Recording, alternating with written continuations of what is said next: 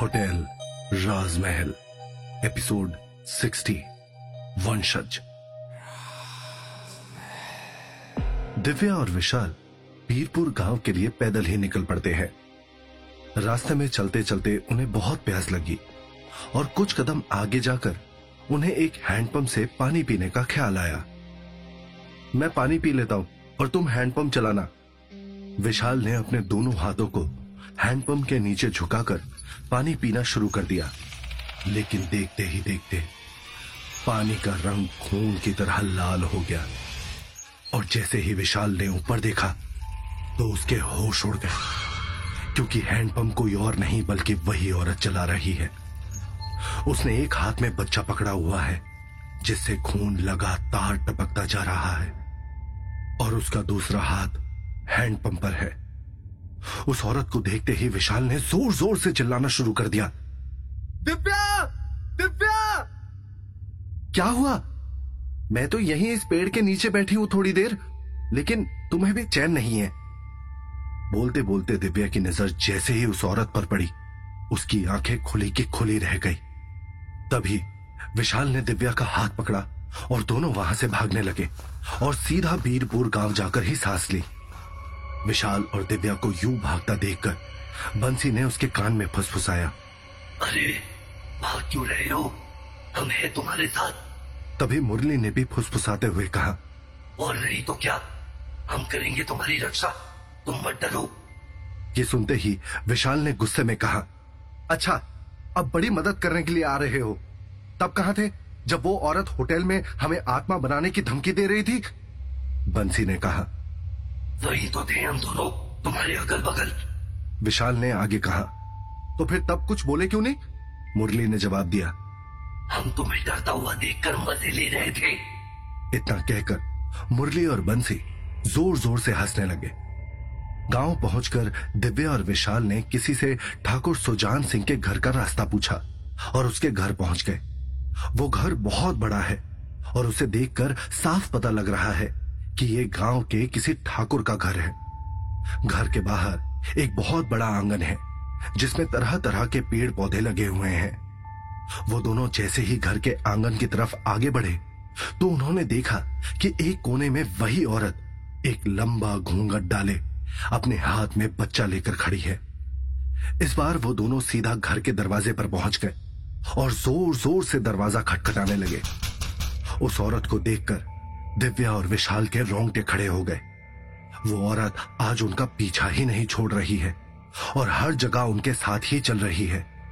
इसलिए उन्होंने तुरंत हड़बड़ाहट में ज़ोर ज़ोर से ठाकुर सुजान सिंह के घर का दरवाज़ा खटखटाना शुरू कर दिया।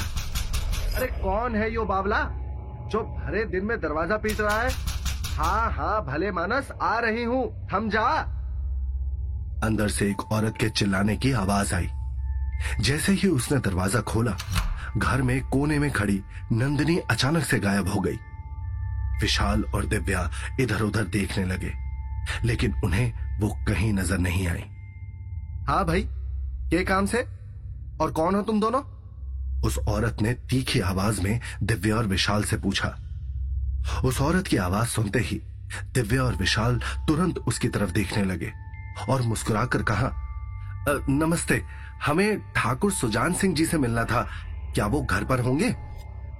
हाँ वो तो घर पर ही है, मगर तुम लोग उसे कैसे जानते हो? जी, हम वो एक इंश्योरेंस कंपनी से आए हैं। आप प्लीज़ अगर उन्हें बुला देंगी तो हमारा काम आसान हो जाएगा। हम्म ठीक है, आ जाओ अंदर। उस औरत ने उन्हें अंदर बुलाया और कहा, मैं सुजान ने बुलाकर लाती हूँ। दिव्या और विशाल उस कमरे में बैठे सारी चीज़ों को देखने लगे। तभी एक छोटी, दस साल की बच्ची उनके लिए पानी ले आई।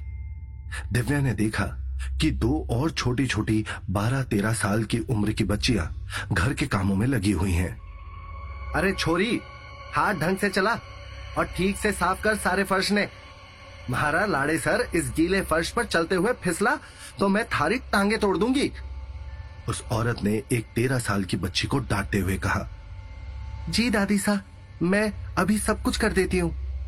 तभी कुछ पाँच साल की उम्र का एक लड़का वहाँ आया और उस लड़की की चोटी खींचकर भाग गया।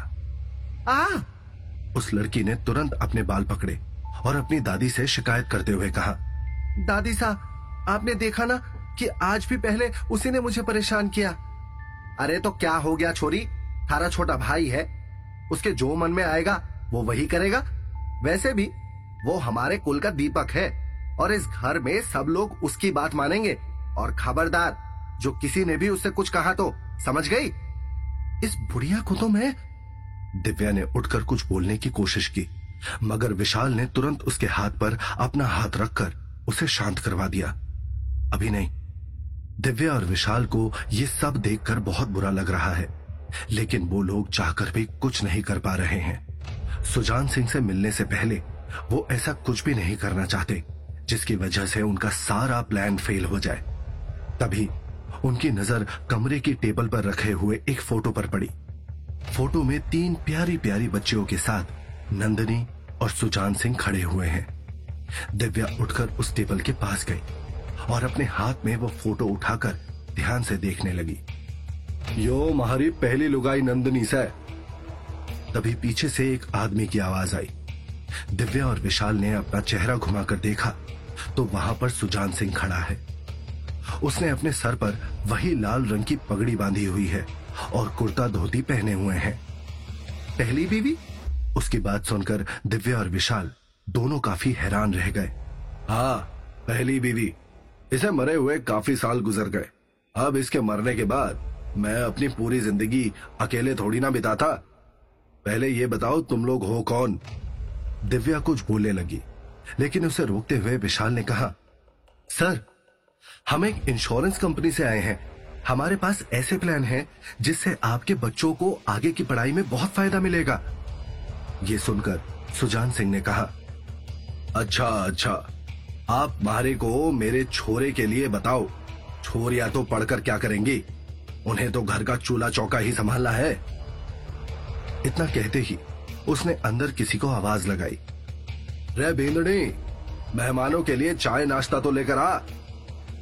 उसके कुछ ही देर में एक कम उम्र की बेहद खूबसूरत औरत अपने सर पर पल्लू लिए हाथ में चाय की ट्रे पकड़े कमरे में आ गई। यो है मारी दूसरी लुगाई, भावना।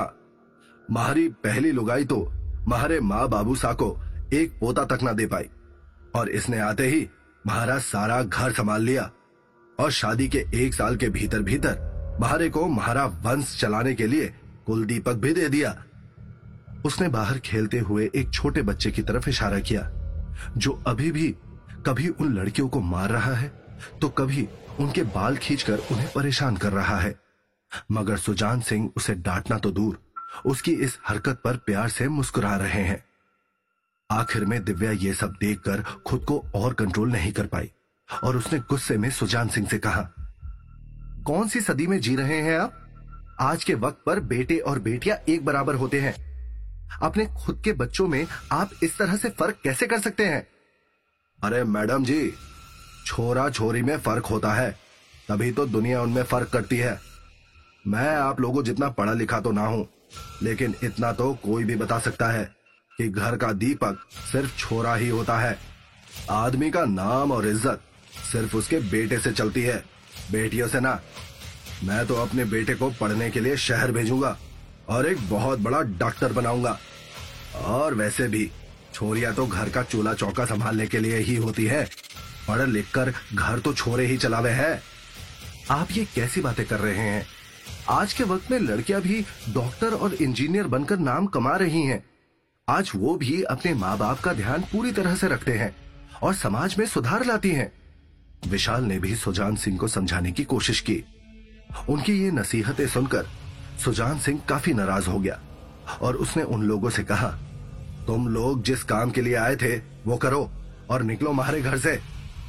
ये सुनते ही विशाल ने सुजान सिंह की आँखों में देखते हुए पूछा, ठीक है तो अब हम आपको बताते हैं कि हम किस काम से आए हैं? ये सुनकर सुजान सिंह हैरान नज़रों से उनकी ओर देखता है। मधबल, विशाल ने आगे कहा, दरअसल हम आपको होटल राजमहल बुलाने के लिए आए हैं। होटल होटल राजमहल? लेकिन वो तो सात साल पहले ही जलकर राख हो गया था। होटल राजमहल का नाम सुनते ही सुजान सिंह के माथे पर पसीना आ गया। हाँ वो जल गया था, लेकिन अब उसे दोबारा खड़ा किया गया है। इसीलिए हम लोग आपको भी इनवाइट करने के लिए आए हैं। दिव्या ने जवाब दिया। लेकिन मैं वहाँ पर क्यों आऊँ? मेरे पास इतना बखत नहीं है कि मैं ऐसे ही इधर उधर होटलों में घूमता रहूँ। लेकिन वहाँ पर आपकी बीवी आपका इंतज़ार कर रही है। क्या आप उससे भी मिलना नहीं चाहते? विशाल ने सुजान सिंह से पूछा। ये सुनते ही सुजान सिंह गुस्से में खड़े होते हुए बोला, क्या बकवास कर रहा है छोरे? नंदिनी को तो मरे हुए सात साल बीत गए। तभी तो मैंने ये दूसरी शादी की है। महारा पागल मत बनाओ। और चलो, अब निकलो यहाँ से। नंदिनी अपने आप नहीं मरी थी, बल्कि आपने उसका खून किया था। दिव्या ने गुस्से में सुजान सिंह से कहा, मन ने उसका खून किया था। तुम लोगों से यह सब किसने कहा? अरे, वो तो होटल की आग में जलकर मर गई थी। हमारा तो झगड़ा हुआ था। मन ने उसे कितना समझाया? लेकिन वो मारी बात सुन ही नहीं रही थी। मने तो खबर भी ना थी कि वहाँ पर आग लगने वाली है। नहीं तो मैं उसे वहाँ पर क्यों छोड़ता? मन ने किसी का कोई खून वून नहीं किया। सुजान सिंह ने अपना चेहरा दूसरी तरफ़ घुमा लिया, ताकि उसके चेहरे की घबराहट, दिव्या और विशाल देख ना पाए। हमें सब कुछ अच्छे से पता है कि उस रात वहाँ पर क्या हुआ था और क्या नहीं। और हमारे पास इस बात का सबूत भी है कि तुमने ही अपनी बीवी का खून किया है। हमें अच्छे से पता है कि तुम अपनी बीवी को ज़बरदस्ती अबॉर्शन कराने के लिए मजबूर कर रहे थे। अगर तुम आज रात 11 बजे होटल राजमहल नहीं आए तो हम वो सारे सबूत पुलिस को दे देंगे। इसके बाद तुम्हारी ये नई बीवी तुम्हारे पास रहेगी या नहीं रहेगी, इसकी गारंटी कोई नहीं दे सकता। तुम्हारा पूरा का पूरा परिवार खत्म हो जाएगा। विशाल ने सुजान सिंह को डराते हुए कहा ल, ल, ल, लेकिन मैंने कुछ इससे पहले कि सुजान सिंह अपनी बात पूरी कर पाता विशाल ने आगे कहा तुम्हारे पास सोचने के लिए आज का पूरा दिन है। अगर तुम आज रात होटल राजमहल नहीं आए तो कल वो सारे सबूत पुलिस के पास होंगे। और इतना कहकर दिव्या और विशाल वहाँ से बाहर निकल आए। मगर सुजान सिंह हक्का पक्का होकर वहीं खड़ा उन्हें देखता रहा। उसे समझ में नहीं आ रहा है कि आखिर इन लोगों के पास ऐसा कौन सा सबूत है, जिससे यह साबित हो सकता है कि नंदिनी का खून उसी ने किया है। सुजान सिंह को धमकाने और डराने के बाद दिव्या और विशाल उस घर से निकलकर बाहर आ गए। बाहर आकर उन्होंने इधर उधर देखा, मगर वो औरत उन्हें कहीं पर भी नज़र नहीं आई। अब सूरज ढलने लगा है और अब उन्हें घर पहुँचते पहुँचते देर रात हो जाएगी। इसलिए उन दोनों ने देर किए बिना बस पकड़ी और उसमें बैठकर निकल गए। उस बस में ज़्यादा भीड़ नहीं है और ड्राइवर और कंडक्टर के अलावा सिर्फ़ एक दो लोग बैठे हुए हैं। कुछ घंटों के बाद दिव्या ने अपनी घड़ी में टाइम देखा और विशाल से कहा, विशाल, रात के ग्यारह बजने वाले हैं। विशाल ने भी टाइम देखने के बाद दिव्या की तरफ़ देखा और धीरे से अपना सर हिलाया। उन दोनों ने तुरंत एक दूसरे का हाथ पकड़ लिया। कुछ ही देर में उन्हें ऐसा लगने लगा जैसे उनका सर घूमने लगा हो और उनकी नज़र धुंधली हो गई हो। धीरे धीरे उनकी आँखें बंद होने लगी और जब उन्होंने आँखें खोली, तब वो दोनों अपने आप होटल राजमहल के अंदर मौजूद हैं। पूरा होटल राजमहल सुनसान पड़ा है। यहाँ तक कि वहाँ पर इतना सन्नाटा है। कि वो लोग अपनी सांसों की आवाज़ सुन पा रहे हैं। आज यहाँ सब कुछ इतना शांत कैसे है? दिव्या ने विशाल की तरफ़ देखते हुए पूछा। चलो, अंदर चलकर देखते हैं। विशाल और दिव्या दोनों अंदर चले गए, लेकिन पूरे होटल में पसरा हुआ यह सन्नाटा उन्हें अंदर से खा रहा है। अभी वो लोग ठीक से पूरे हालात को समझ भी नहीं पाए हैं कि तभी अचानक से एक तेज ठंडी हवा उनको महसूस हुई। पूरे होटल राजमहल में तेज हवाएँ चलने लगी और दरवाजे और खिड़कियों की धाड़ धाड़ आवाज़ें उनके कानों को चीरती हुई उनकी रूह तक पहुँचने लगी। वो दोनों घबराकर इधर उधर देखने लगे, मगर उन्हें कुछ भी समझ नहीं आ रहा है। उसी वक्त उन्होंने देखा कि होटल की लिफ्ट काफ़ी तेज़ी से नीचे की तरफ़ उतर रही है। उसे देखकर वो दोनों काफ़ी ज़्यादा डर गए और एक दूसरे की तरफ़ देखने लगे। विशाल, इसके अंदर कौन है? कौन है जो यहाँ हमारे पास आ रहा है? दिव्या ने घबराते हुए तुरंत विशाल का हाथ पकड़ लिया। लेकिन इस बार विशाल के पास भी दिव्या को समझाने के लिए कोई जवाब नहीं है। उसे भी नहीं पता कि इस लिफ्ट के अंदर से कौन बाहर निकलेगा और वो उन लोगों से क्या चाहता है। तभी वो लिफ्ट एक तेज आवाज़ के साथ नीचे आकर रुक गई और धड़ाक की आवाज़ के साथ उसके दरवाजे अपने आप खुल गए। दिव्या और विशाल ने देखा कि लिफ्ट के अंदर से वही औरत अपने सर पर पल्लू लिए, अपने हाथ में वो आधा बिना चमड़ी का बच्चा लिए बाहर आ रही है। कहा है मेरा कातिल? कहा है वो? वो होटल में तेज चलती हुई हवाओं के बीच गरजती हुई लिफ्ट से बाहर निकली और सबसे पहले दिव्या और विशाल से सवाल किया। ये सुनते ही विशाल ने कांपती आवाज़ के साथ कहा बंसी, मुरली, कहा हो तुम दोनों? लेकिन बंसी और मुरली उस वक्त वहाँ है ही नहीं। ये देखकर विशाल की सांस सूख जाती है।